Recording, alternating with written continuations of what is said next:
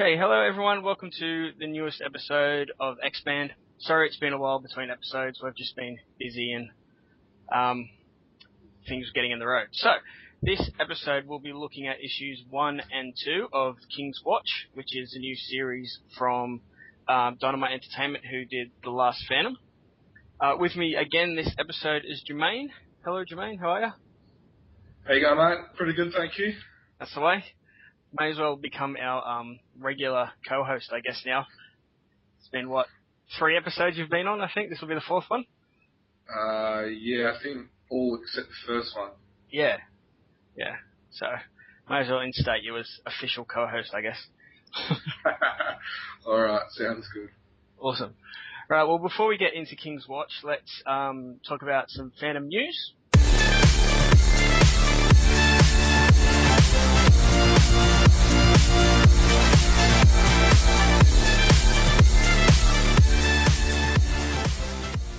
Okay, so perhaps the most exciting thing that um, has been announced recently is um, Bradley Peach's exhibition of his Phantom collection that's going to be in Albury early next year. Albury is um, part of Canberra, which is part of New South Wales in Australia. I suppose technically it's not part of New South Wales, but we'll let other people argue about that. Um, so he's having his exhibition. Is it? Do you know if it's the whole of his collection, Jermaine, or just part of it? Um, I think it's pretty much most of it, but it's not just his collection; it's other people's collection as well. Oh, okay. I thought it was. I thought it was just his. No, no, no. So it's um, so yeah. So he's he's getting a few people's collections or like bits and pieces of other people's collection uh, in it. Like for instance, um, some comics from uh, from around the world that I have will probably be featuring in the exhibition as well, and I and I know he's been talking to a few others as well. Oh, okay, cool, nice. Well, the um, exhibition opens on Saturday, the eighth of February next year, and goes till um, the sixteenth of March, so it's on for a fair while. Um, apart from just having the exhibition, though, on the um, Saturday the 15th of February, they've got a whole bunch of events set to take place, which um, is superhero family story time in kids space. I assume that's a little kids area that they have at the museum. Um, a couple of museums do that now, which is good. So they're going to have dress ups as your favorite superhero and enjoy story time and photo opportunities. So there's going to be someone there dressed up as a Phantom, which is pretty cool. Um, they're also having a cartooning workshop, and I've heard that Glenn Ford may be taking part in that, but I don't think that's confirmed yet. I think also maybe Antonio Lemos as well. Oh, cool. Very nice. Um, so there's also going to be uh, sharing your collection and stories, which is um, sort of like a talk with Phantom collectors and other similar pop culture memor- memorabilia, and I'll talk about how they got into collecting and and the journeys that's taken them on. And then there's also um, going to be a talk and tour of the exhibition. So I'm not sure if Bradley himself or one of the other collectors that's involved, or it'll be the um, museum staff that'll be giving that. But there will be a uh, talk and tour of the exhibition, and there's also going to be an appearance by a special Phantom guest who will open the exhibition. But we haven't um, heard who that special guest is going to be. But I'm guessing it might be Glenn Ford as well. Um, um, it might be, but I've I've uh, heard on the on the Jungle grapevine that there might be uh, there might be some actual other guests, including from America. Yes, I've heard that Bradley has been pushing his contacts to get some very impressive guests. Obviously, we don't know how um, successful those will be, but I'm sure he'll do everything in his power to get those people there, including someone who's already worn the purple tights. Um, I'm sure you can figure out who I'm talking about there, but I won't give it away because Bradley might yell at me. Um, something that I'm really excited to see, and I really, really hope I can get there. It's um, not cheap to fly from Maitland to, which is in the middle of New South Wales, to Albury, but I'm hoping I'll be able to get there. But I really want to see the submarine. Part of Bradley's collection includes the actual submarine from the end of the 1996 Phantom movie that the Phantom, Diana, and Sala escape the exploding Sengh pirate base in, um, which would be extremely cool to see in person. So that's going to be there, and of course a lot of other really cool uh, memorabilia. I saw on Facebook that you're planning on going, Jermaine. Uh, yes, I'm planning on going. Um, so it'll be a little bit more expensive going from WA to country New South Wales or mm. country Canberra, wherever it is. But no, I'm planning on going, um, and I'm planning on having some of my pieces showing as well. So I'm looking forward to it. Um, it should be good. I've been in regular contact with uh, Brad about it. Um, maybe when it, maybe when the time gets a little bit closer, we'll have to get Brad on here to discuss some of the uh, what some of the uh, pieces that will be shown and all that, which which will help whet people's appetite. Yeah, yeah, I'd love to get him on here to talk about it. Um, so like I say, I'm hoping I get down there. It's just it's a bit of tricky timing. It's right at the start of the school term. For those that don't know, I'm a, um, I'm a school teacher, so yeah, to be right at the start of the school term is, is a little tricky to sort of juggle everything. And of course, I'm poor, so that doesn't help either. But if I don't get there on opening night, hopefully I'll get there between sometime when it opens or when it closes. But yeah, it should be good fun.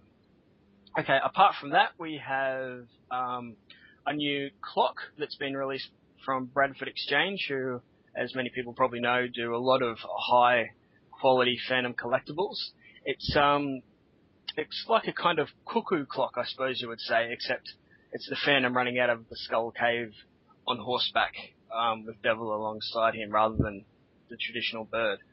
Um, as with most of Bradford's stuff, this has been designed by Glenn Ford, and um, it looks really, really nice. Just going off the um, the pictures that we've seen, um, it's got uh, lights in it as well, so the interior of the skull cave lights up, and the light obviously shines out the skull cave's mouth and eyes. And there's voice as well. Um, oh, is it voices or music? Uh, no, it's both.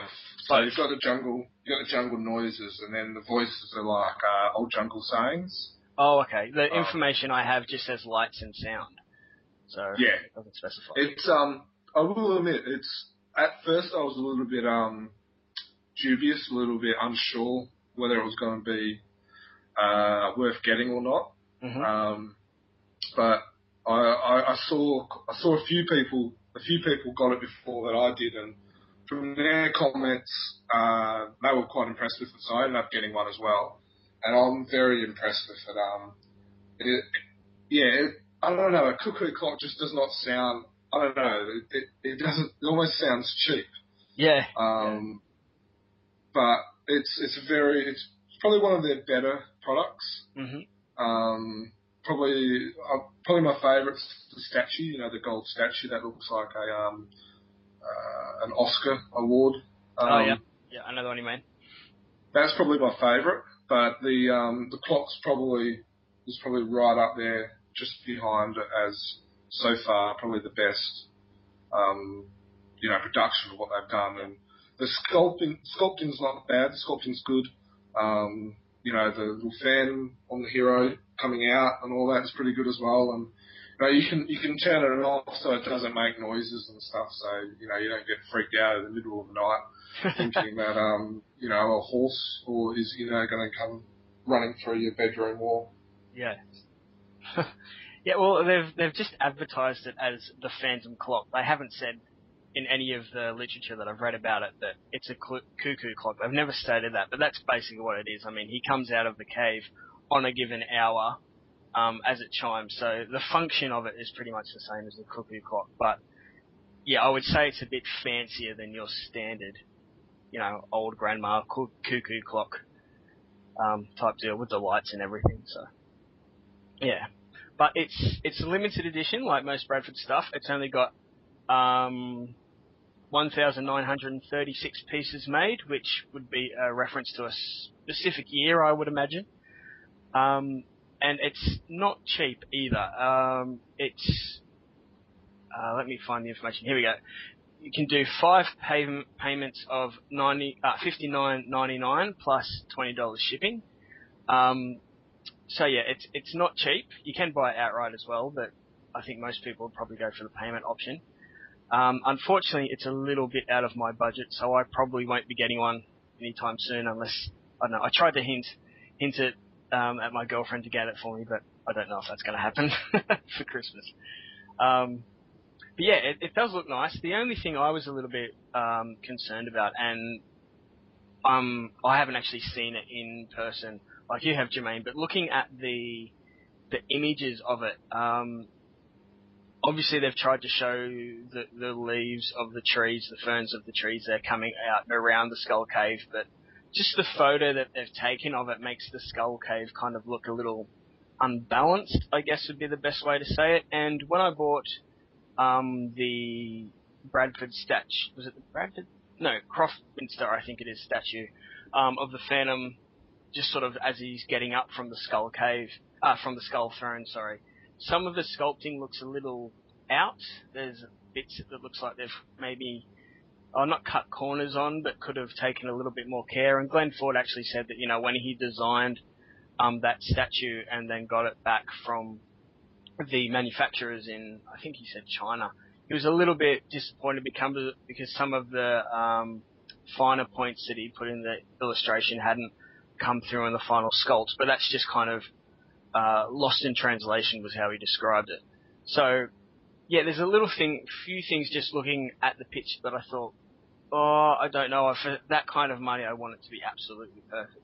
But that's just me looking at the photos. Like I say, I haven't seen it in real life, so maybe those um, little gripes wouldn't stand up to an actual viewing of the of the item. But you said it was pretty good, so.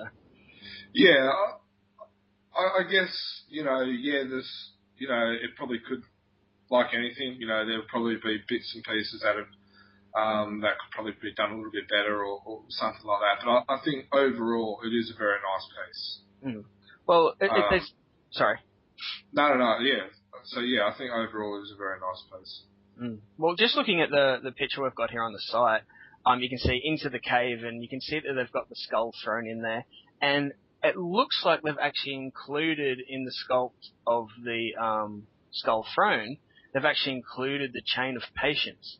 Now, whether that's just supposed to be um, texture for the throne and it just looks like a chain in this image, I'm not sure. But if that is included, that's that's some pretty impressive attention to detail. So they should be given props for that. Uh, I, to be honest, I didn't notice it. And I don't have it in front of me, so um, yeah, I don't know about that one. But well, the little Guran and the little other little pygmy look pretty cool though. So on either side of the, the cave. Yeah. So, yeah, um, if people are into Bradford stuff, that's well worth checking out. And of course, um, we've got information of that, and of course Bradley's exhibition on the Chronicle Chamber site. So um, we've got two more pieces of news. The next one is that Sy Barry is setting up his own website to sell his original artwork. Um, the site's not actually set up yet. It'll be active when we posted this, which was around the end of October. Um, the information was it would be active in about two months. So I suppose that'd be towards the end of December, early next year. It'll be actually up and running. But at the moment, at the moment, the plan is to um, sell Sy's artwork on there, and there's also already um, someone you can contact if you want to sort of, I suppose, put a hold on any of his artwork. But Jermaine, you know a little bit about that. You've had a little bit to do with that site, haven't you? Uh, no, not with that site. No, I haven't. Um, but I, apart from, I don't know too much about it, but oh, okay. I think it's, I think it's been organised by his son. Oh, um, oh, okay, right. Uh, Sy Barry's son, and I think there's also an option where you can uh, buy commissions as well. Oh, cool. Very nice. Because uh, I think owning a original Sy Barry uh, drawing would be, you know, something every every Phantom fan would dream of. Um, yeah, definitely. Um, I've got one from I've got a daily from the late eighties from mm-hmm. the story the the man thing I think it was. Oh yeah. Um, and it's got it's got uh, the Phantom in two of the panels uh, on a horse, and it's it's very it's, it is very very nice. And then I've also got one from um I've got a few other dailies as well, and the I guess the attention to the detail is, especially the jungle scenes and all that, is is it's really chalk and cheese between the two of them. Yeah. Yeah, unfortunately my, um, my original artwork collection doesn't have any Phantom stuff in it at the moment. But, um, I have seen some Sy Barry stuff for sale, and again, it just always is way out of my price range. So, did you get your stuff um, at one of the Lee Falk dinners, or did you get it through another fan, or how did you come um, by yours? I got mine. I think it was last year for my birthday. Oh, nice. Uh, slash Christmas. Mm-hmm. Um, that was uh, from an auction site. So it cost it cost about two hundred dollars, including uh, shipping from America oh, okay. to Australia. That's not too bad for original piece of art. No, definitely. There's the um, it, it was a decent price. Uh, up up until probably the last three four years, Sy Barry artwork has been really really pricey.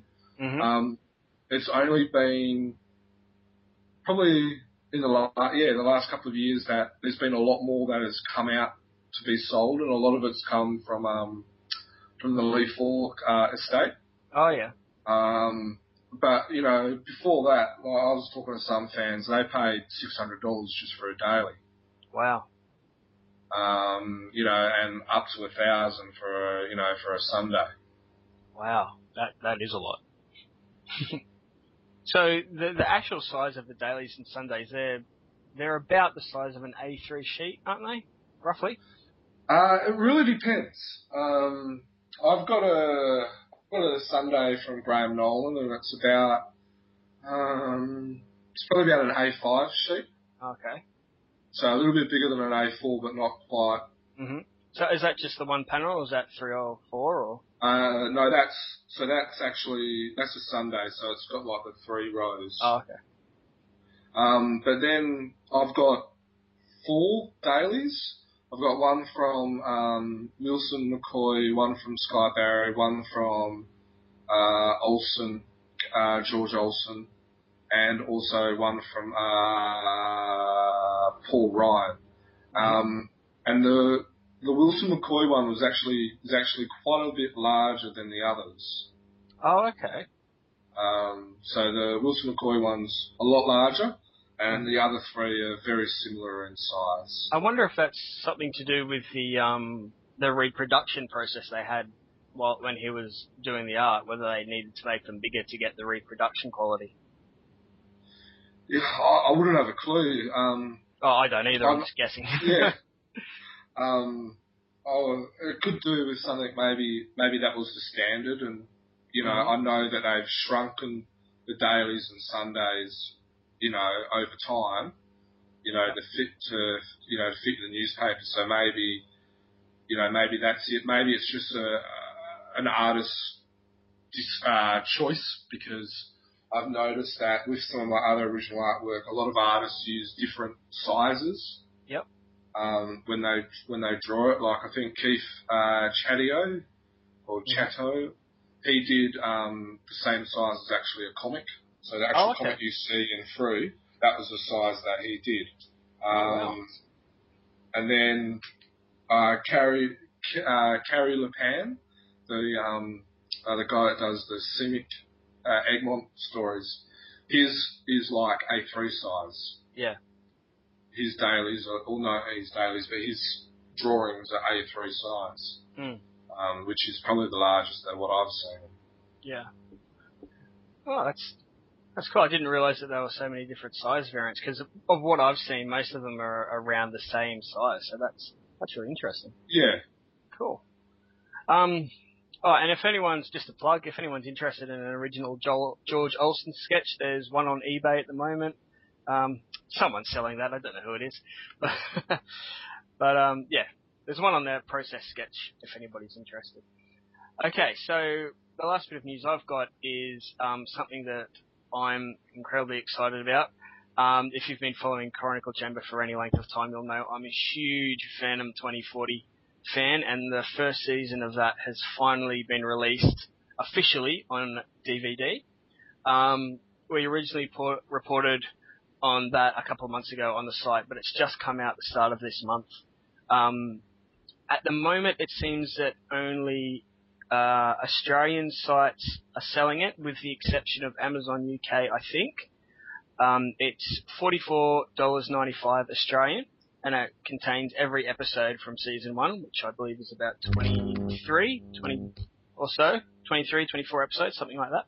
Um, it goes for 390 minutes all up, and it's it's quite a nice set. There's no special features, unfortunately, but the cover is quite nice, and the discs are quite quite nice. Um, if you are an international fan and would like to get a copy, on my copy on the back of the DVD, it doesn't say um, what region the DVD is. Usually, if a DVD is region locked, it'll have the region it's locked to printed on the back of the DVD case. Um, mine does not have that.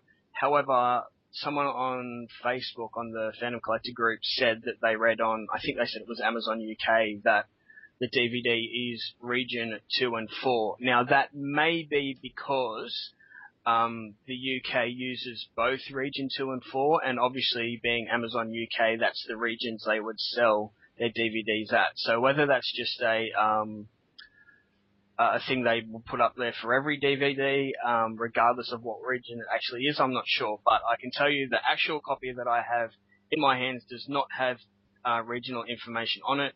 So you can try it on your player if you don't live in Australia or the UK and see how it goes. If it is region locked though, usually there are ways to get around that. Just Google your um, DVD player model or if you're watching it on the computer, whatever software you use, and generally there are ways to get around that. So, um, I just thought I'd make a few thoughts on the actual quality of the of the DVD. It's it seems uh, that most of the episodes have come from the original uh, recordings. Um, they're not just being you know taped off the TV or whatever, which obviously would be stupid for a DVD release. However, I did notice in a couple of um, episodes there was a little bit of static or frame shutter that would occur for a second and then go.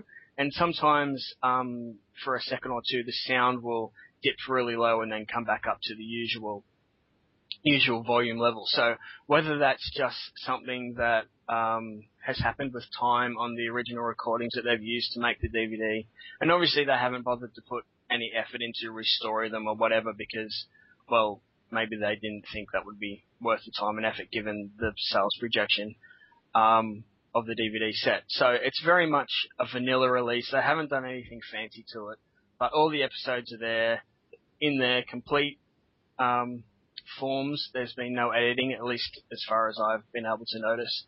So for anyone that hasn't seen 2040 um, at all or is longing to see it, because um, you've watched it what was it, 97, I think it originally came out.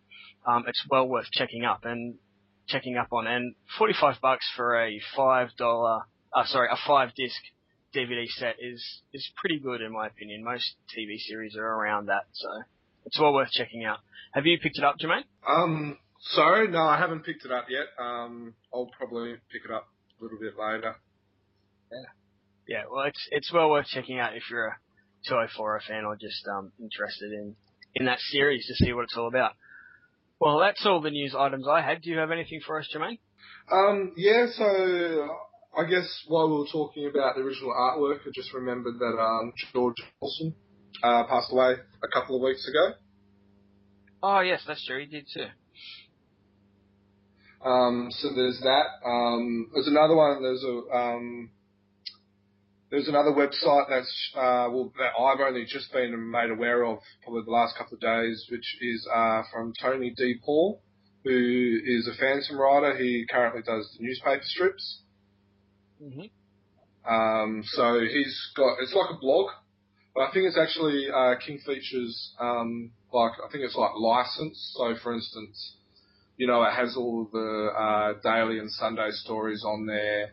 Um, he writes about the stories, and I think even the editors of King Features actually comment in the comments as well. Oh, that'd be interesting. Um, so yeah, so it's it's been um, it's been I've had a bit of a look at it yesterday. I'll probably have another look at it later this week. Um, so that's pretty cool. Um, and then there was another piece of news which escapes me at the moment. Um, Would it be um, the taking over of Jim? Oh yes, son? Yes. Yes, that's right. Thank you. Um, That's all right. in uh, Frew one six seven seven, uh, Judith makes mention that um, Steve Shepherd, which is um, Jim Shepherd's son, and Judith's son as well, will be taking over the chief editor and publisher of Frew Publications. And in 1678, which is the latest one, I think the new one comes out on the um, 14th of November, he does his first uh, message from the publisher, and he makes mention that there will be a, um, a website coming in the new year. Um, and he's also asked everyone uh, for some, for everyone to email him some suggestions and comments, and he's got his email address in that comic as well. So, um, which is kind of interesting because our last podcast Yeah. we talked about getting a website and some other stuff. So I wonder if you know listen if to you listen to the podcast, but um, yeah. um, but I've had a few emails with Steve, with Steve, and he seems to be, um, you know, he seems to be pretty good. And from what I know of him, he's fairly, you know, he's a good businessman.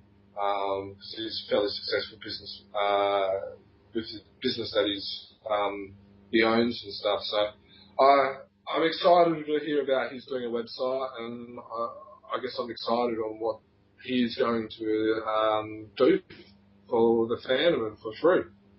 Yeah, yeah, it's going to be interesting to see what, what comes up of that. I'm um, intending to email him myself, let him know about the site, and say if there's anything we can help you out with, we'd be more than happy. So hopefully we'll be able to build a bit of a um, relationship there, and maybe Frew will let us in on um, you know what what their future plans in, so we can let it let everybody know. But yeah, it's a good, it's a very good thing, and like you say, after our conversation um, in the last podcast, it's it's reassuring that there's someone that's looking to, you know, take Frew a little bit further into the modern day, even if it is just to give them a website, make it Yeah, a bit more accessible. Right. So, anything else you want to cover? Um, no, I think that's pretty much it. Let's get on to the main discussion, I reckon. Rightio.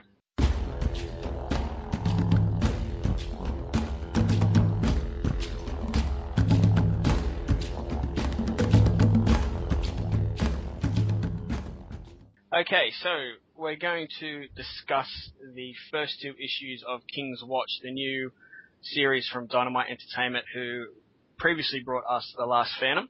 Now, if you haven't read these issues, you may want to stop the podcast now because we will be spoiling this. Um, so yeah, if you haven't if you haven't read them, you may want to may want to wait till after you've read them to come back and listen to this episode. So I thought we'd just give a really quick um, overview of what happens um, in each issue, and then we'll discuss it. So in issue one, uh, we start off with a rather how would you describe it? Um, apocalyptic scene, I, I would say, of some demon-like um, horses being ridden by eight men. It looks like something from Mordor. Actually, was the first thing I thought of when I saw it. Um, there's fire in the sky behind the monsters. They're all seem like they're running off to war or something. In the third panel of the, of the first page, though, we see a woman waking up violent, violently. This woman is Dale Arden, a science reporter for the Times, and I think if I remember um, from Defenders of the Earth, she might actually be Flash's future wife. I think he's her name was Dale, but I could be wrong. Yes, that's that's correct. In the original Defenders of the Earth, she gets her life drained out of her into that rock or that thing that Yeah, she they, becomes the computer. yeah, something like that. Um, I can't remember. Dynak X, is that it? Um, yeah, I think it might be. Yeah, some, something like that. So anyway, we're, we're straight away introduced to Dale, and she wakes up violently, as I say, and it turns out that that scary scene that we were seeing before was actually her dream. However, as she wakes up, she looks out the window and sees the exact fire in the sky from her dream. So, on the following page, we cut to Bengala, where the fire is filling the sky once again. We see Devil howling, obviously quite distressed about what's happening. Phantom appears to console the wolf, but it's but he's clearly worried about what's going on. Cut again to California, where we join Mandrake in his home. He too is watching the fire in the sky, while being tormented by a demon who is locked in the room in which he is looking out the window, which I found quite interesting.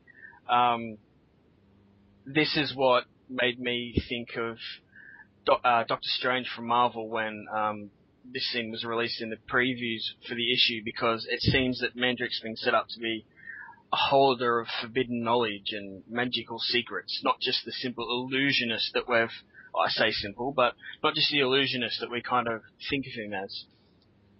Um, it's a rather ominous scene with the demon telling Mandrake that the fire means it's the end of the world. After another quick cut to an undisclosed location, we meet the Cobra for the first time, who is the villain of the series.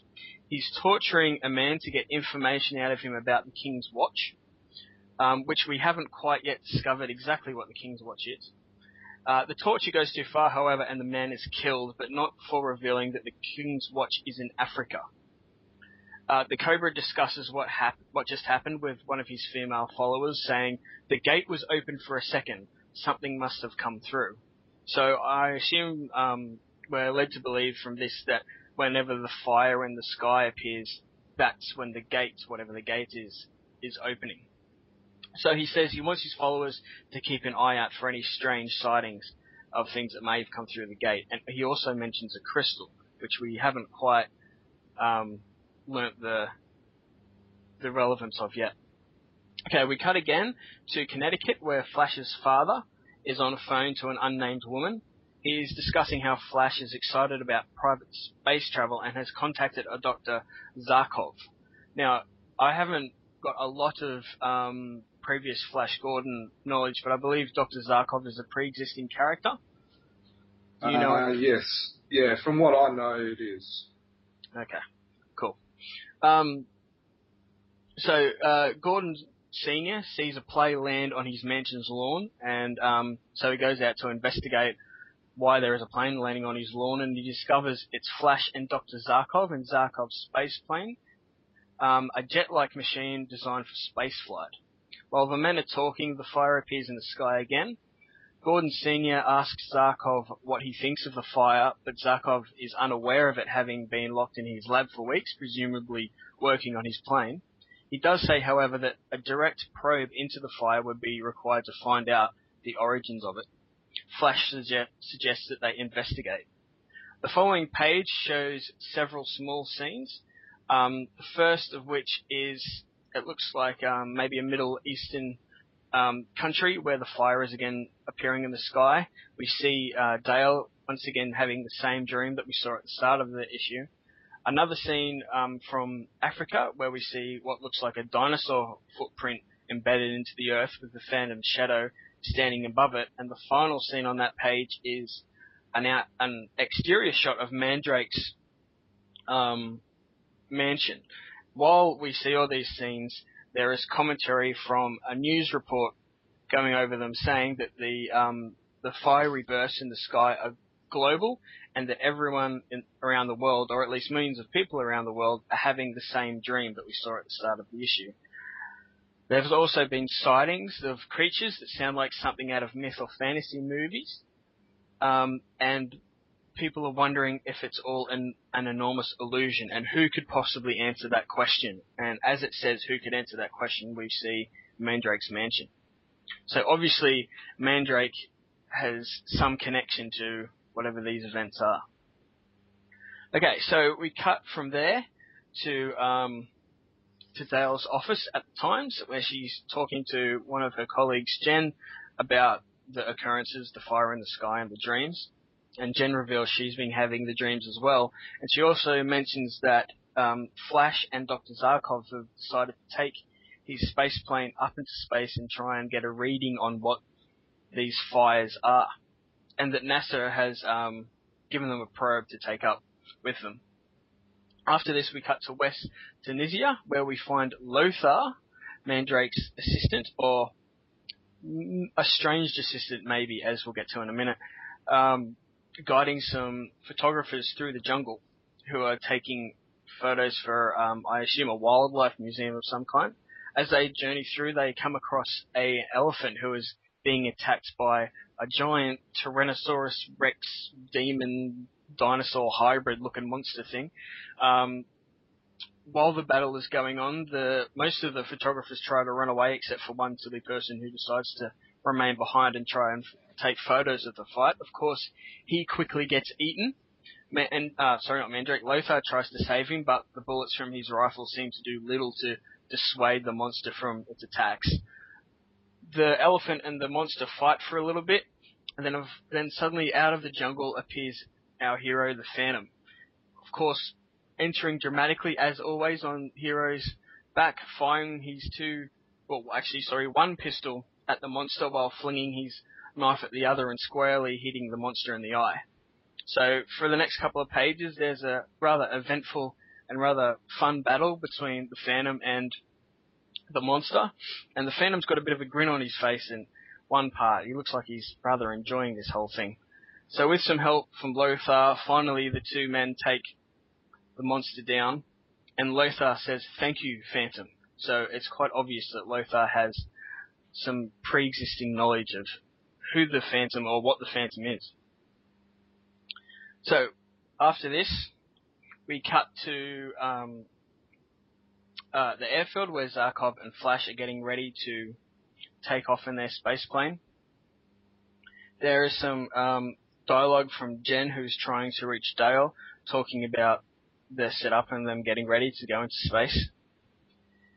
Um, the she talks about the um, press believing that all the dreams is a great delusion, and we finish the issue with the plane taking off into space, heading for the fire in the sky, and someone who we assume is Mandrake looking over a book full of strange mystical text and saying, "The crystals will open the king's watch." the path that will bring the demons of Mongo. And there the issue ends. And as I'm sure anyone that's watched Defenders of the Earth will know, Mongo is the planet where a certain merciless evil person comes from. So that's the first issue done. What did you think of it as a introductory issue to the series, Jermaine? Um, I think first of all, I think you have to, you can't make a proper judgment until you read all five. That's true. Um, I think as a first issue, it's a bit of a non-event. hmm Um, maybe they've, I don't know, maybe seeing, seeing I know the characters, you know, from Defenders of the Earth and reading a little bit about them, I feel like I don't need to kind of know about, I don't need to be learning about them. hmm Um, I like the way that they've portrayed the Phantom, where he's, like, especially in the first couple of instances where you see him, it's you only see like bits and pieces of him, like you see his shadow, you know, his close up on his face. It's you know, like it keeps that mysterious element. yeah. Um, I don't, I don't know too. I know a little bit about Mandrake, but I didn't. I thought he was was a magician, a, you know, like you said, Doctor Strange, or a, you know, someone who knows, you know, black and white magic and all that type of stuff. So, uh, um, maybe it's my limited knowledge, but from what, you know, I, like they've, I think they've kind of messed around with uh, Mandrake a bit. Yeah. Well, I know originally Lee Falk had him um, being in possession of actual magical powers, but he found that in writing the stories, Mandrake, because of that, was just a, too overpowered. So no matter what um, what he came up against, he was able to defeat his enemies because, well, it's magic. With magic, you can do anything. Um, so that's why he changed Mandrake to just being a master of illusion. So the things he was doing were not was not actual magic. It was just basically trickery. Um, Hmm. So here it looks like they've given him back those magical powers, and um, they come into um, come into it even more so in the second issue, which we'll get in a minute. Um, something I forgot to mention though, while uh, Flash's father is talking on the phone, he's actually looking at a photo of a young boy with Mandrake. Now I assume that's Flash. Um, it's on page. Just let me count. Two, four, five. It's on page five. Um, it's the third panel. Yeah, I must admit, I only saw that when I reread the issues uh, today. Mm-hmm. So I guess I guess it's the way that they are all going to be connected or come together is, you know, for instance, the Phantom and Lothar have met. Yep. You know, and then Lothar's friends with Mandrake, and then Mandrake knows Flash. Yeah. So I guess that's the connection of where they all meet. Yep. And Um, in the second issue, which we'll get to in a moment, it suggests that Mandrake could be older, definitely older than than Flash, and perhaps older than the Phantom and Lothar as well. Um, yeah. it's not a direct statement of his age, but it's just hinted at. Mm. So, um, yeah, So I, I I, sorry, Oh, No, no. I, I, I think overall, it's I, I I love the fight scene between the Phantom and you know whatever it is. yeah, Um, you know, so you can't really fault much of that. Um, but yeah, I think it's a I think it's a decent start of an issue. But I I think you know you have to kind of withhold some of your uh, comments or some of the comments until you've read at least you know at least the whole series. yeah, that's true. That's true. Um, personally, I, I quite enjoyed it. I, um, like- like you said, I really enjoyed the battle between the Phantom and the monster thing, whatever that is. Um, I actually quite like the way they've portrayed Mandrake. I don't mind that they've made him that more mystical character, but having said that, I am a huge Doctor Strange fan, and I really like those types of characters and stories, so I'm probably a little bit biased there. Um, I really like that Lothar is given a prominent role, and he's not just, for lack of a better term, Mandrake's sidekick.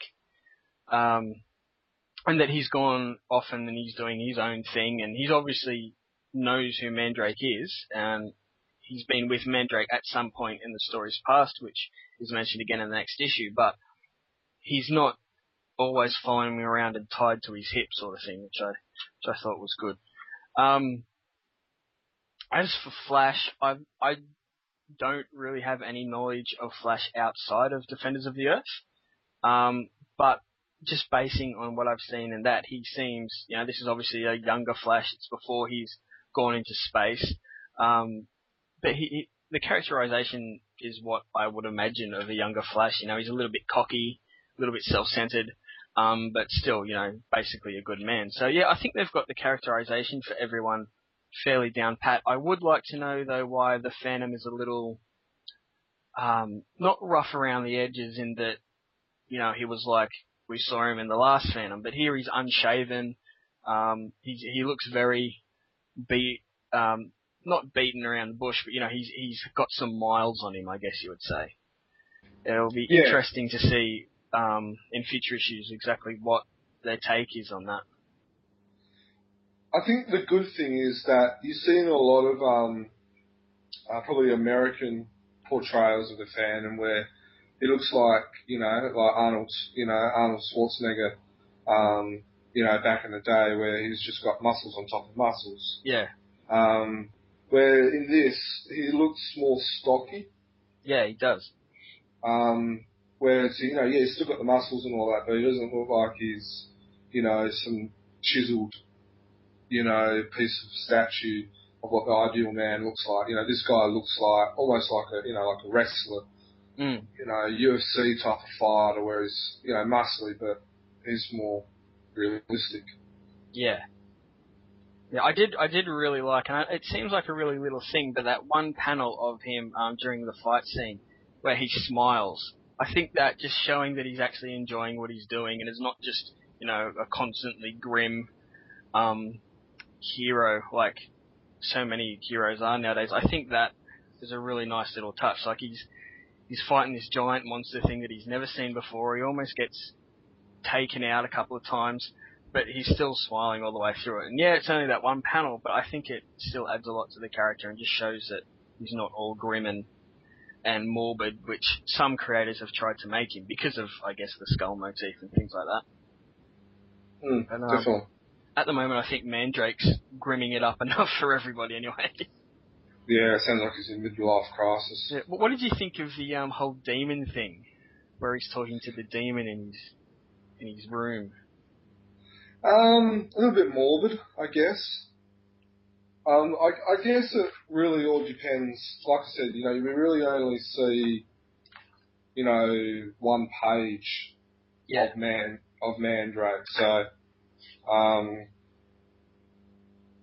you know, I, I guess again it's a wait and see how he is for the rest of the issues. Mhm. Yeah. Yeah, it's it's quite interesting. I'm looking forward to seeing if that demon comes back into it in future issues, or if it's just kind of left there. Hopefully, it'll come back into it because to introduce it in the first issue and then not have it go anywhere would be kind of silly. But um, I guess we'll we'll find out. Okay, well let's move on to issue two. So issue two opens um, once again with Jen, um, Dale's friend, at the airfield where Zarkov and Flash had their plane, and in the uh, sorry the fourth panel we see two shady-looking people in sunglasses listening into her mobile phone conversation as she's talking to to Jen. On the second page, second and third page, which is a double page spread, we see that Zarkov and Flash have already taken off into space as we saw at the end of the issue, and that the ship is powered by an interesting looking crystal. You may remember that um, the Cobra mentioned a crystal at last issue. So as they fly towards the um, fire in space that people have seen on Earth, fire in the sky, Zarkov warns Flash that it's not probably not safe to go in because they don't know anything about it. But of course, Flash, being the headstrong person he is, just goes for it anyway. As they enter the the flames, the fire, or the light, whatever you would like to call it, they are presented with images which Flash mentions um, as like the ones that everyone has seen in their dreams, except they're more vivid. Vivid, they feel very real. Of these images, we see two people on the back of a four-tusked mammoth in a snowy, icy-looking world with an army gathering behind them. We see other men in what could be best described as Robin Hood-like attire in a forest. We see spaceships in battle, um, some men with hawk-like wings um, flying through the sky, and the man-ape dinosaur monster things that we saw um, from the first issue. But most interestingly is in the middle of that spread, we see a green-skinned, pointy-eared man with a goatee and a skull cap. I'm sure everyone will guess who that is when they see the image. It is obviously Ming the Merciless. And as we mentioned Mongo was mentioned mentioned in the previous issue. So after all that, we cut back to Westernesia, where um, Lothar is leaving what looks like a police station. As he walks out, he's approached by the Phantom, who knows his name. They discuss the fight that they had in the first issue, and the Phantom shows Lothar the head of another creature similar to the one that they fought in issue one, but not exactly the same. The, um, the Phantom says he ran into it not long after um, the original battle from issue one. It's not as big, but just as dangerous as the one that attacked Lothar's group. The Phantom mentions that he knows every kind of animal in the land. By the land, we're assuming he means Bengala, but he's never seen one like this. He knows they're not natural and that he's had the dreams as well. Lothar agrees and says something big is happening, and then he says, I don't care if he wants to be left alone. The Phantom asks who, and Lothar answers, someone who will know what's going on. In the dirt where they're standing, Lothar uh, draws in some runes, sets some leaves on fire, and throws them onto the runes. The Phantom asks if Lothar is a magic user, and Lothar answers, I know a little of what my friend taught me. Of course, the friend he is referring to is Mandrake. As he throws the burning leaves onto the runes, fire erupts and forms into the shape of Mandrake the Magician. Uh, Mandrake says to Lothar that he thought he might be hearing from him, and Lothar asks if he knows what's going on with the sky. Mandrake answers that he thinks he does, that someone is trying to open a gateway, and his findings show that the gateway is in Tarnisia. Mandrake continues saying ancient dwellers of the region refer to it as Kath Amor. The Phantom recognizes the name and says that its English translation is the King's Watch, but he also mentions that it's just an old jungle legend about a stone carving that the um, natives say a demon lord spies on everyone through it. Perhaps the demon lord could be Ming, we don't know yet. Um, the Phantom mentions that the locals still cover it and hide it from strangers. Mandrake says that that's a sound practice, especially at the moment, as the King's Watch is being breached. He mentions that there are two key- keys that will fill, fully open it. One is being held by a man who knows exactly what they do. We assume this man is the Cobra. And we cut to a scene with the Cobra talking to his female, I don't know, second in charge, I guess you would describe her as, who is getting out of a bath. And we are, um, we are shown that they are talking about Tunisia and the King's Watch. We see around the Cobra's neck a jewel, a round gem that looks exactly like the one that Dr. Zarkov has powering his plane. Uh, the Cobra's female assistant or second in charge mentions that they know about the gem that Zarkov has and that they are going to try and track him down.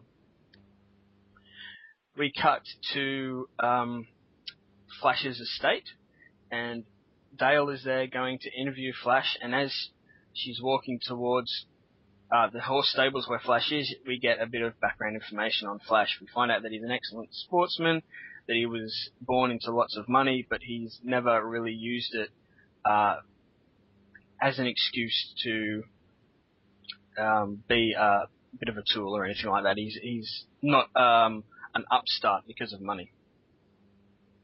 So as Dale and and Flash are talking, I almost called him the Flash then, it's the wrong character. As Dale and Flash are talking, we see the two shady characters from earlier in the issue listening in on their conversation once again. Um, we cut again to Tunisia where Lothar and the Phantom are running, uh, sorry, riding off to find King's Watch. The Phantom says that, um, oh, sorry, I've lost my spot. The Phantom says that they need to go to a village who know where the King's Watch is, can help them get there. And as the, he approaches the village, he says something rather interesting. He says that some of the tribes tolerate him. This high guard, however, indicating the guardsman at the gate of the village, doesn't. The Phantom has to ask rather politely to walk into the village and go and see the elder. Um, the elder tells them where the King's Watch is and shows draws a map for them to show them its location. We cut back once again to Dale and Flash. Flash is showing the Z plane, Dr. Zarkov's spaceship, off to Dale, and they are discussing the trip into space, what Flash and Zarkov found, and what they plan to do about it. Zarkov arrives, rather drunk, and isn't very happy to see Dale, a member of the press, there. As the three people discuss the plane and what's been happening around the world, the Cobra's men appear, and of course, a battle ensues. The Cobra tells that he wants the second quantum crystal, which is what's powering Zarkov's plane, and that it reveals itself when it may uh, when its mate surfaced. So the battle kicks in. Of course, uh, sorry, the Cobra's men get thrumped by Flash and his friends until the Cobra uses the quantum crystal's power to create a snake skeleton, I guess is the best way to describe it, that wraps itself around Flash and looks like it's about to eat his face off, which is where the issue ends. So, all the pieces are coming together. The Phantom and Lothar are on their way to the King's Watch. The Cobra has looks like he's got his second skull, and the Flash is in a hell of a lot of trouble. So, it's moved the story along quite well. I think it worked pretty well for a second issue. Um, at the end of the first issue, when they mentioned uh, Mongo, I thought maybe that was just, you know, an interesting nod that the creators might have put in there for people that are familiar with Defenders of the Earth and Flash Gordon. But actually seeing Ming in the second issue, I thought was quite interesting. I'm wondering if this series will end up having uh, Ming come to Earth or something like that. What do you reckon, Jermaine? Um, I think he does come to Earth. Like I think in the preview in the previews, um, I think from memory, now don't quote me on this one, and I'm sure some of the other fans will correct me if I'm wrong, but I think Cobra and Ming actually team up. Oh, okay. I think. Um, but I'm not 100% sure, but I'm, I'm pretty sure that he does come to Earth, and, um, so, yeah, whether, whether we see, uh, a regular series coming out of it with the three or the four heroes battling. I'm not 100 percent sure, but I think it's because they're, they're definitely um, they're definitely taking their time to establish the characters. Yeah. It's so definitely it's definitely written for people that have no familiar familiarity with the characters at all. hmm. um, and like so, well, I can only assume that you know that they're taking their time to establish it so that you know we can get more than just five issues with Yeah. these four people fighting each, you know, um, fighting against the Cobra or, and All Ming. Well, Jeff Parker, um, the writer of the series, has said that if this one is successful, that there will be follow-ups. So hopefully it'll be it'll sell well enough for that to happen. Yeah, definitely. Now I have heard that there might, you know, that might be something else that, you know, that there basically is going to be something else in the pipeline, but that's just an unconfirmed rumor so far. Um, and I guess the first issue did sell out. Yep. Um, they had to, I think they did just over 10,000 prints Oh, that's all right. of the first issue, and that sold out, and they had to do um, another another batch, which meant there was another variant cover for everyone to buy for the first um, for the first issue. I don't know about the sales for the second issue, hmm but for it to, you know, for it to sell twelve, oh, I'm assuming around, you know, ten thousand plus of the first issue, and obviously it exceeded their t- uh, their expectations. That is good news. Yeah, yeah, it is very good news because after the um, shall we say, poor sales of the last Phantom, especially towards the end there, we weren't sure if we'd ever see another series with the Ghost Who Walks from Dynamite. But um, yeah, obviously these ones haven't haven't sold too badly, so hopefully we'll see more. Yeah. Um, I I found that some of the panels were a little bit bigger. Yep. And just looking at the art, so like, you know, um, obviously when they're flying through the uh, the lights, you have that, you know, you have that two half pages of of those images, and then you've got the big one of Lothar, the Phantom, and Mandrake talking, and yeah, um, and then towards the end, you've got that, uh, you know, almost a, you know, you've almost got an almost two pages of just one panel of uh, of the Flash kicking some bad guy in the head. hmm Yeah, it's it's very much um, more action oriented, I would say. Hence the bigger panels and more, I guess, explosive angles and images that, that, that they've shown in this issue. But um, I- yeah, the art is very nice. I, I must admit, I do really, really like the um, the art that Marc Laming has has put into this book. It all looks really nice. Personally, I, I think it's great anyway. yeah. Uh, another thing I noticed is the detail as well. Like, there's the small things like which I think when you're reading it for the first time, you don't really pay much attention to.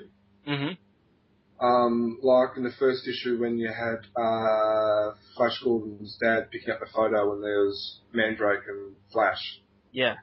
in there. Um, another one is I noticed, um, you know, when Dale's getting out of the taxi, hmm you know, you almost, well, you know, you almost pretty much don't see those little small things. Yeah. Um, but I, I, I guess, you know, the art is quite detailed. Yeah, he's definitely put a lot of um, time and care into the drawings. I'm I'm not hugely familiar with art, Marc Laming's artwork. I've seen it in one or two other books um, in the past, but I'm, I'm not hugely familiar with his style, so I, I can't say if this is typical of his style or not. But it is very very impressive. Even just um, you know, if if you look at the the kind of SWAT men that the Cobra brings um, when they fight Flash and Zarkov and Dale, the armor and stuff is all drawn quite specifically, and it all looks very functional. So he's obviously obviously taking care in what what he's putting on the page. Yeah, definitely. Like even in one of the fight scenes, like um, you know, like the goggles get taken off his head from Yeah. the impact of um of the kick or punch. hmm So yeah, it's definitely detailed. Um, again, I think I think the story, getting to the story, I think it's still setting everything up. hmm Um, I, I definitely think it's like it's uh, coming along fast, but I guess from a from a critical point of view, or from a point of view where you need every every comic to kind of be a standalone story or something that can sell. I wonder if issue two does enough of that. hmm Um, so it's, I don't know, it's, it's kind of like a, I don't know, it kind of sticks out or doesn't like it, yeah, it, I don't know, it's like you have to buy issue one to be able to read issue two. Yeah, well, I suppose it is, you know, a, mini series, so it's supposed to be a self-contained series, not self-contained stories in each issue. But I do, I do know what you're saying. If you picked up issue two without uh, sorry, without reading issue one, you wouldn't have a clue what's going on. but um, I, I think, you know, if nothing else, the the action would would get you in. There's some nice action scenes in it. Um, just to go back to sales, um, sales numbers for a moment. I just looked up ICV2, which is a website that reports on um, comic sales. Now, their sales um, are by Diamond, the the um, suppliers of comics to comic stores only. So these are only issues that have been sold through Diamond. So um, stores that are online, um, conventions, things like that are not counted in these numbers. So they're not um, 100% indicative of the total number of issues sold, but they do give you a, a decent idea. So according to ICV2, um, King's Watch issue 1 sold 9,471 copies. Now that's only for the first printing, and as you said, that they had to reprint it, so it doesn't count how many of the second printing sold. So it's just the first printing and just through specialty comic stores. So other stores that sell comics, um, some collectible stores will sell comics, but they're not considered specialty stores. Um, they're not counted as well. So it gives you a bit of an indication. So that's not too bad. Um, it came in at number 240 on the top 300, um, 300 issues sold for September this year.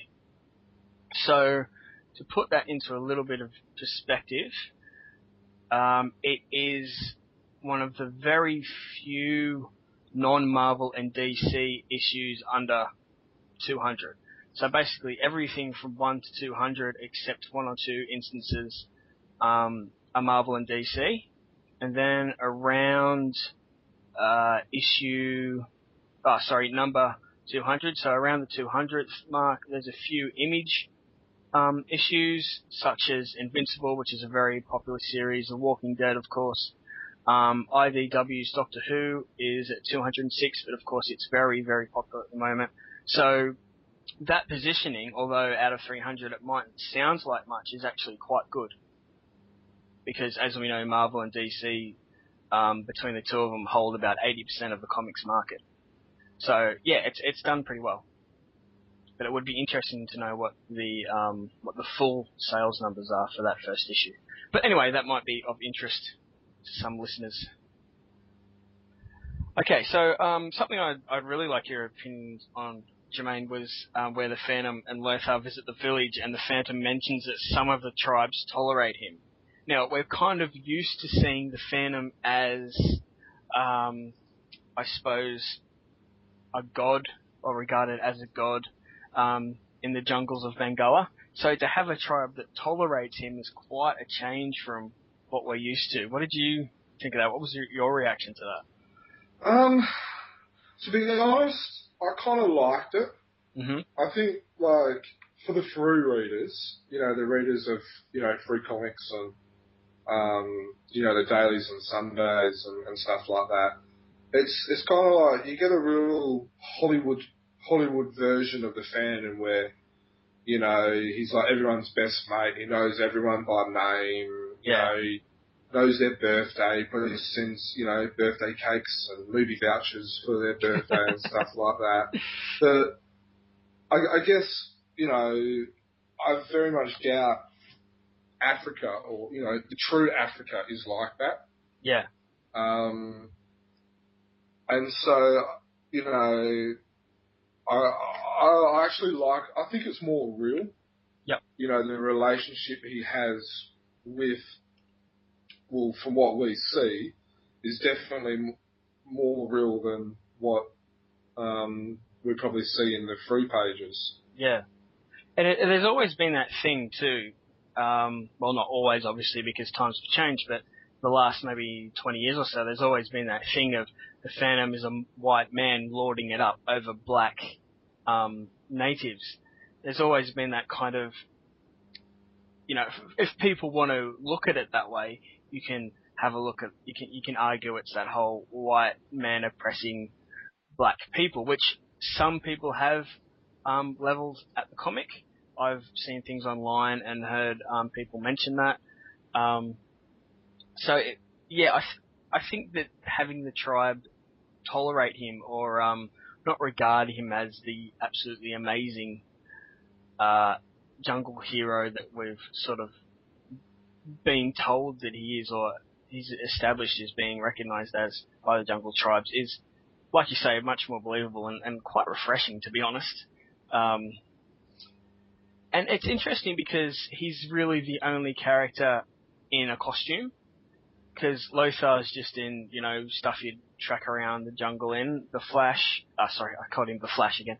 Flash is just, again, in regular clothes. Mandrake is, well, he, we haven't seen him, for lack of a better term, in costume yet. But when he does have a costume, it's just a top hat and tails, if indeed that's what they have him in in this series. So, the Phantom's only really the only character in a traditional sort of superhero costume. So that idea of tolerating him also I think, and maybe I'm just reading too much into it, suggests that maybe he's a little bit eccentric or something in a world of quote unquote normal people who's running around in purple tights. But um, I definitely think it's an interesting take on the character. I'm looking forward to um, seeing where that goes, and hopefully that'll that relationship between him and the natives will develop a bit more. Yeah, and, and like the big sentry, you know, the probably the seven foot dude. Uh, Mm. you know, he's got a, he's got a skull mark on his on his face. So Yeah, you know, obviously, you know, there's still that there is that respect, but it's probably earned by you know punching a few people in the face. mm. actually, I wondered. is- I wondered when they said he was seven foot if because the, the tribe isn't named, but I wonder if it was you know a nod to the Wasaka demons Yeah, because they were I think they were about Um, seven eight foot, weren't they? They were pretty tall. I don't think it is. There's somewhere where he actually, I I'm pretty sure he actually mentions the um the tribe. Oh, does he? They must have. I thought he did. Um. Yeah, I can't. I can't see him here, but you're quite right. You're probably right.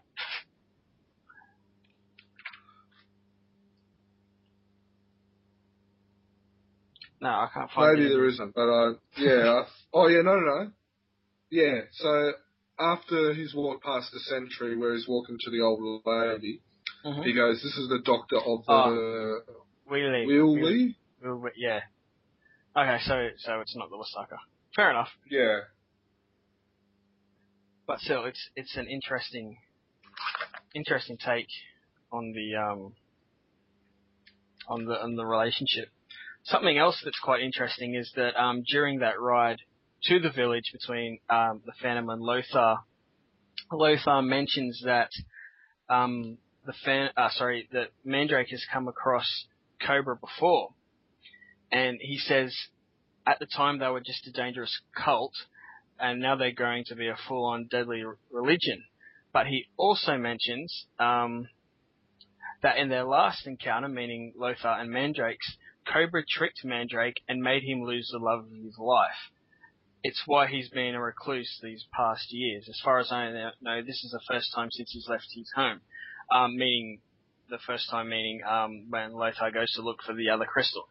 Now, we know that in Lee Falk's series, Mandrake um, had a had a wife. Um, I can't. Was it Xanadu? Her name? I think, it was Nadia. Nadia, was it? Might have to Google yeah. that. There's probably Mandrake fans listening to this going, "What are you doing, you idiot? You don't know anything." But um, yes, we, I do know he did have have a wife. So obviously she's died. Um, she's no longer with us in this series. So it'll be interesting to see if they if they cover that exactly what happened. So it's it's good that they've got you know that bit of history there um, between the two characters. It's not like this is the first time they've met. And that also um, it also informs us as to why Lothar isn't with Mandrake because Mandrake wants to you know be alone and obviously green breathe for his wife. So that's an interesting little development, I thought. Mm. Um, there was one. Oh yes, the other thing I was going to say is with the two villains we've seen so far, we've got the Cobra, obviously, and we've got Ming, who may or may not show up later on.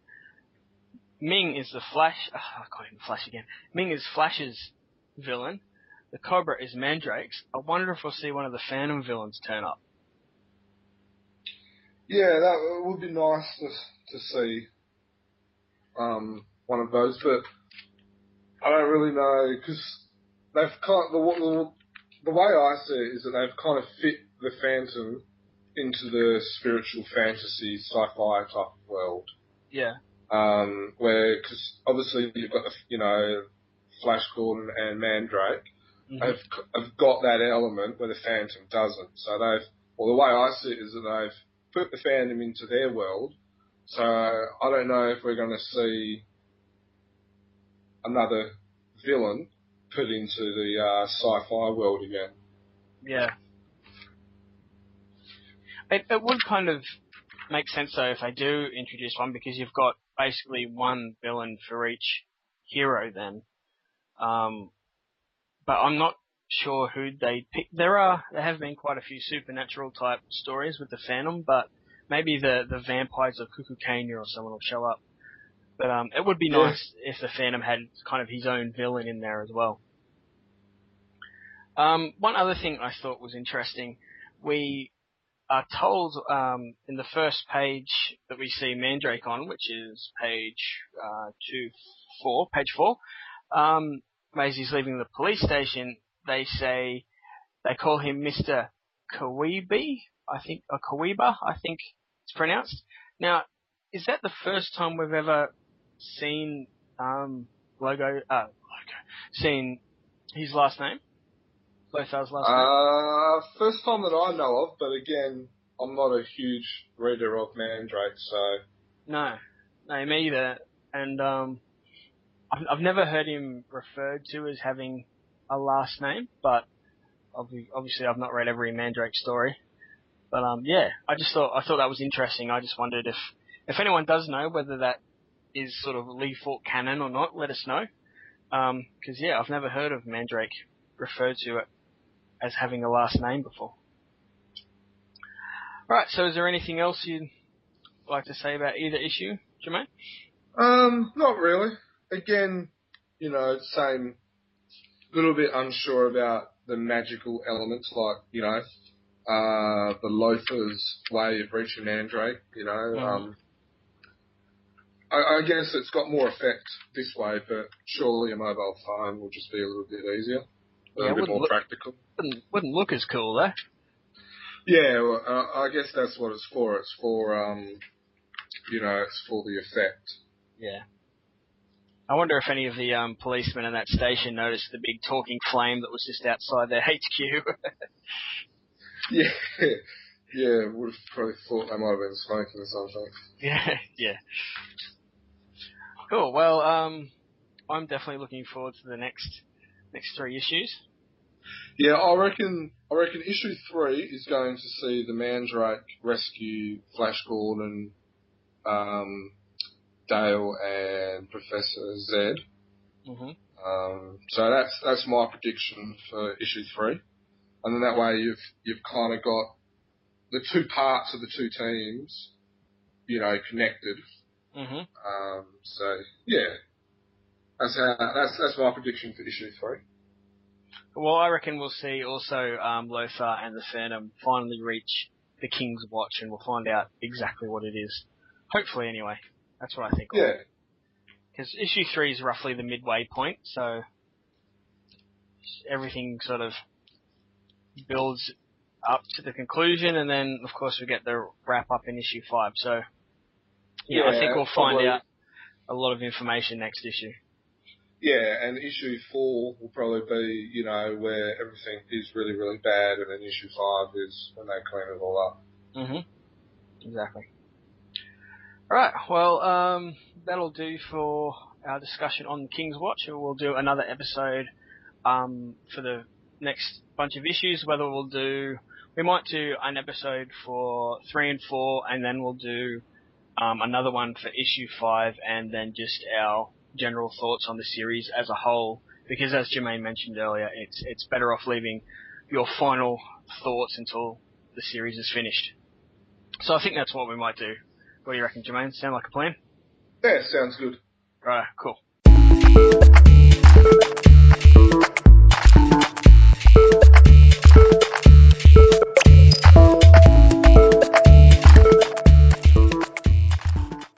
Okay, well, with um, the King's Watch, is- Watch issues out of the road, I suppose we should talk about what other comics we've been reading um, since the last uh, last episode. Now, a lot of um, Frew issues have come out. I think you said five before, Jermaine. Um, Yes, five Yes. from my uh, quick maths, which isn't um, always the best. yeah, mine too. Um, well, I've been really bad, and I've actually not read any Phantom issues since the last episode, um, apart from King's Watch, just because of not having time, really, and um, yeah, that's pretty much it. I've just just not had time to to read any more. I've been buying them, I just haven't got around to reading them. So the floor's yours, Jermaine, if you want to give us your thoughts on any of the stuff you've read. so, so starting from 1674, um, which is called the Floating Coffin.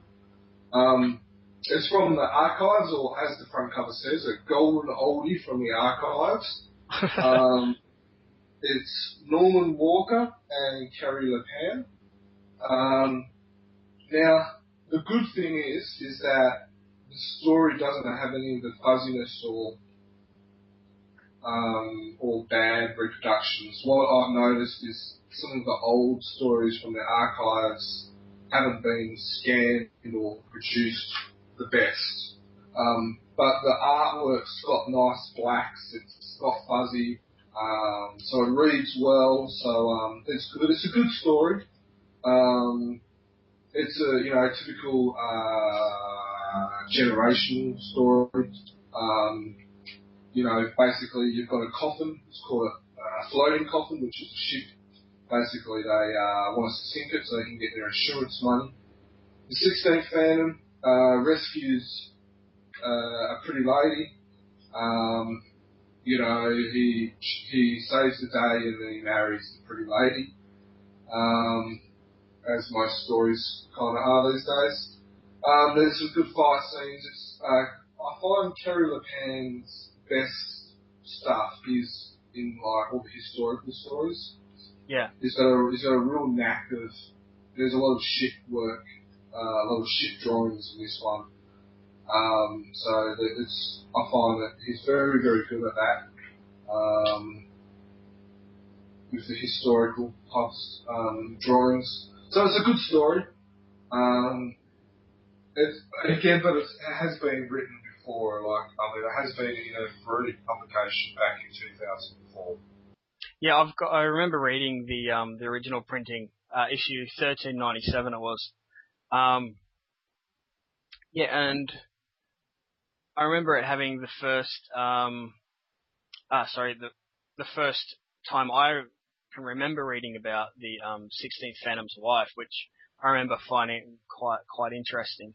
Um, as you say, I I remember the art being quite nice as well. Um, yeah.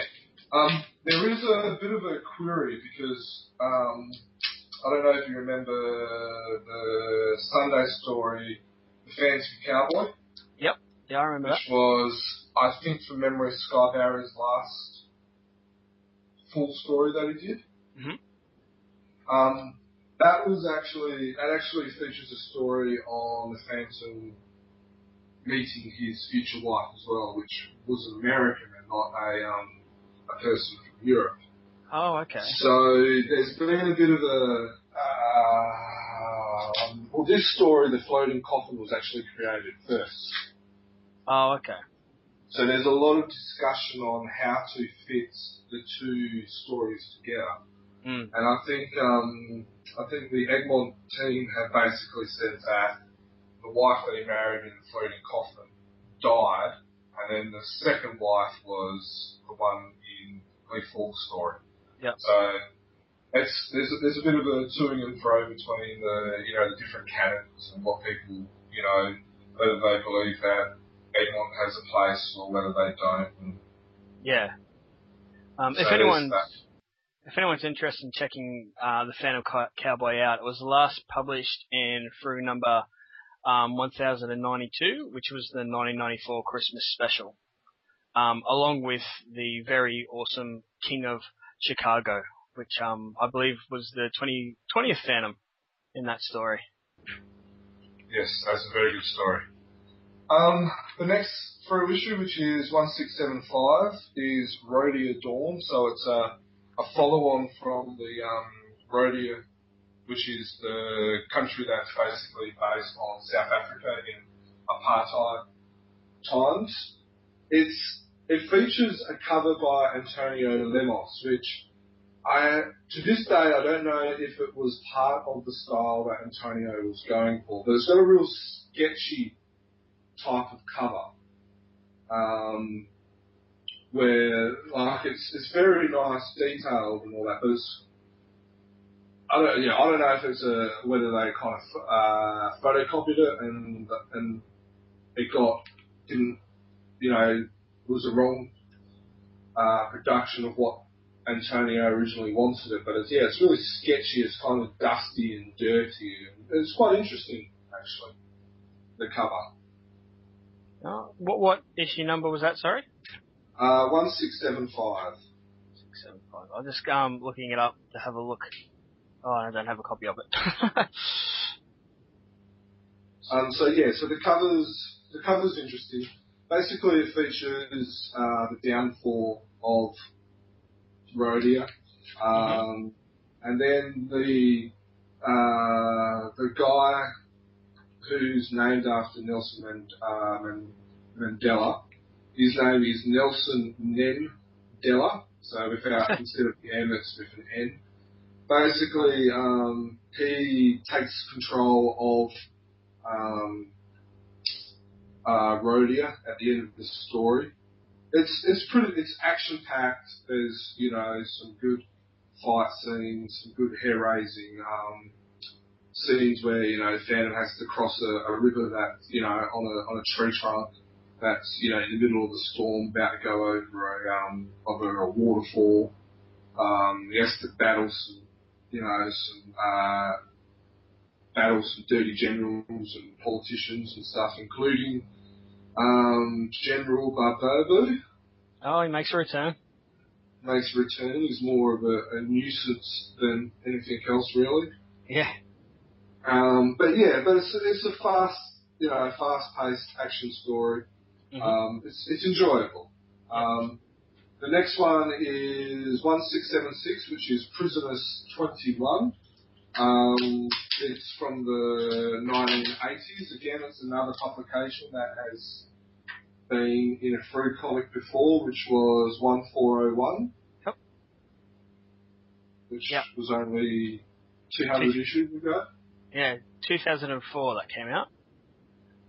Um, so I guess there's a lot of there's a lot of um, old stories coming in while the transition between Yeah. Judith and Steve, um, and also seeing uh, Egmont have reduced their um, their new story quota as well. So Yeah, they Right. need to fill in those. yeah, boxes. hopefully hopefully what we'll, what we will see is um, uh, some stories that haven't been produced by Frew coming in again.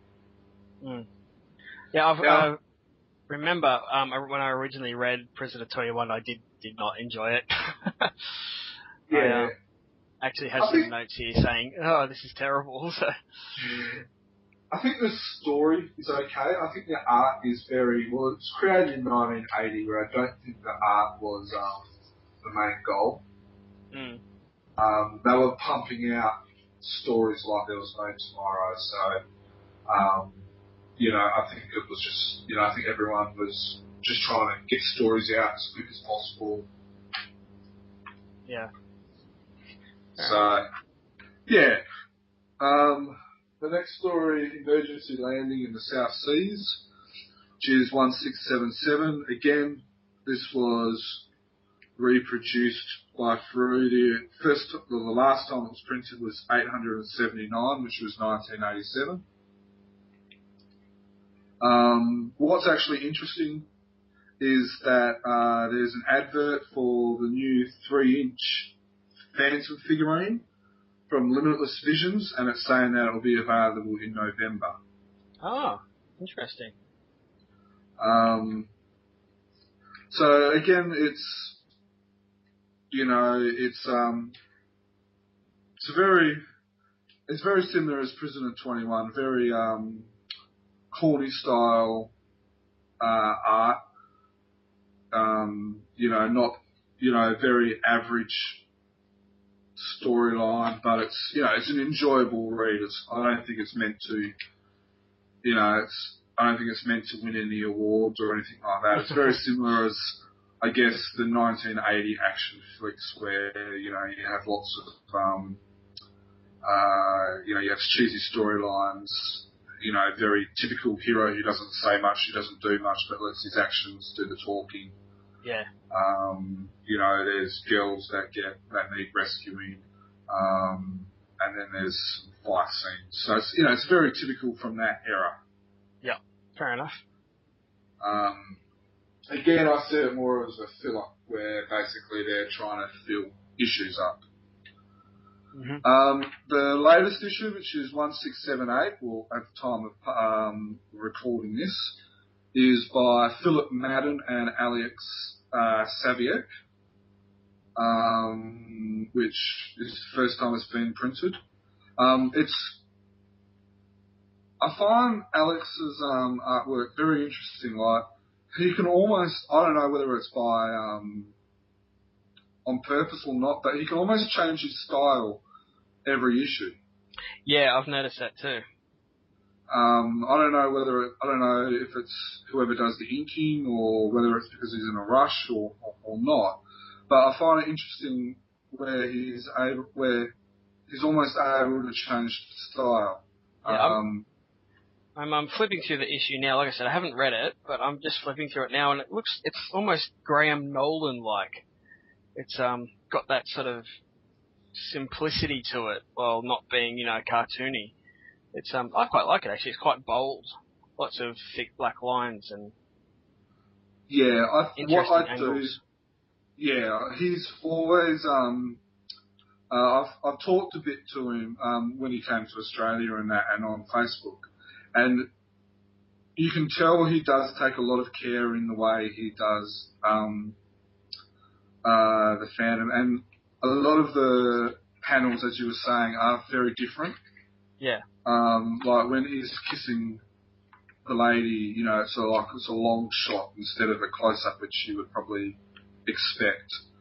Um, it's you know, um, and then you've got panels which are you know like the, the boxing scene. You know, somehow the Phantom always works well with the boxing scene. Um, but yeah, it's you know, so it's just it's yeah, and it's got it's got that black which which comes out well in the color in the color version, which I've I've got a color version, but it also comes out quite well in the black and white, yeah.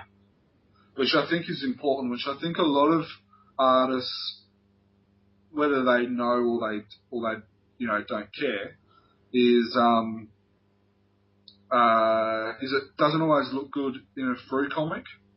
No. No, that's But um, I've noticed with the ones, uh, with especially with a lot of uh, Alex Alex's last couple of issues, it looks good, just as good in black and white as it does in color. Yeah. So, uh, um, another what's also interesting, which I just picked up, is you actually see the Phantom with like a cut lip, yeah, I noticed that at the back. Yeah. um, and it looks like he's got a bit of a shiner as well. So, you know, um, not, you know, not often do you see the Phantom, you know, taking a beating and and showing that he is human. Yeah. I think probably the last time I saw it was when he got blown up from a suicide bomber in um in one of Graham Nolan's uh, original stories. Mm. So it's good to see, you know, a cut lip, a black eye, you know, an egg on his face. Yeah. Yeah, that's true. Um, something interesting I no- noticed at the start of the issue here, um, where the Phantom, Diana, Kit, and Heloise are in the jungle. Diana's hair is still short, which um, I assume is um, is uh, leave over from the uh, is it the death of Diana storyline that was in the um, newspaper strips? Was that the title? Death of Diana, where where the Phantom thought that um, Diana was blown up anyway, and Yeah. she was actually taken to a prison in I think Rhodia, and they shaved her head. So, although that happened relatively a fair while ago, it seems that um, that's been, you know, if she's still got short hair, this story mustn't have happened too long after that. So uh, Yeah, it's just an interesting timeline thing. Just trying to find. I've noticed that pretty much all of them are like that. Um, Oh, here we go. I've, it's in through. Um, they called the the story "The Python Strikes Back," and it was in um, 1602. But I think its actual newspaper title was "Death of Diana." I think I could be wrong on that. Um, yeah, and obviously the Python was the one that blew up. I think it was the the UN building where Diana worked, and but he actually took her away to Rhodia and chucked her in a prison and shaved her head. Um, but yeah, that that was that issue came out in 2011, hu- just over halfway through 2011. So yeah, it's it's just a I just it just struck me as an interesting timeline um, sort of thing there. I wonder if it's um, uh, if it's a directive or like you know whether Egmont have told all the artists that she must have short hair, Yeah, um, maybe. or maybe it was you know when the stories were first created and the artists just continue to do it because that's what they got told and they're doing it until they get told otherwise. Yeah, yeah. So that's that's one thing that I'm um, with the, with the Egmont stories. I, I would love to to know is the kind of timeline because obviously with um, the way Frew publishes them, they're mixed around and mixed up, and we don't get them kind of in the sequential order that you would if you're reading them originally published by Egmont. Um, because you know, there's some stories that Frew have held on for for a while before printing them here for various reasons, whether they wanted to get all the parts together or or not. But then there's just the the regular confusion that adding um, stories in the middle of um, a time when they don't have any new stuff from Egmont creates as well. So yeah, a timeline of of events would be really good if anyone wants to do that.